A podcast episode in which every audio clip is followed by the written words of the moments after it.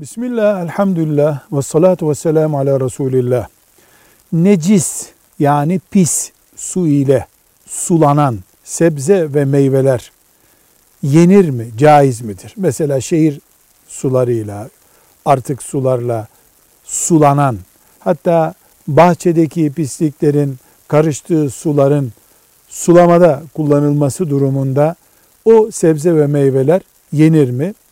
Cevap olarak deriz ki bir su ne kadar necis olursa olsun toprağa döküldüğünde ağacın veya sebzenin kılcal damarları o suyu emince yukarı doğru bitkiye doğru necis su olarak çıkmaz o.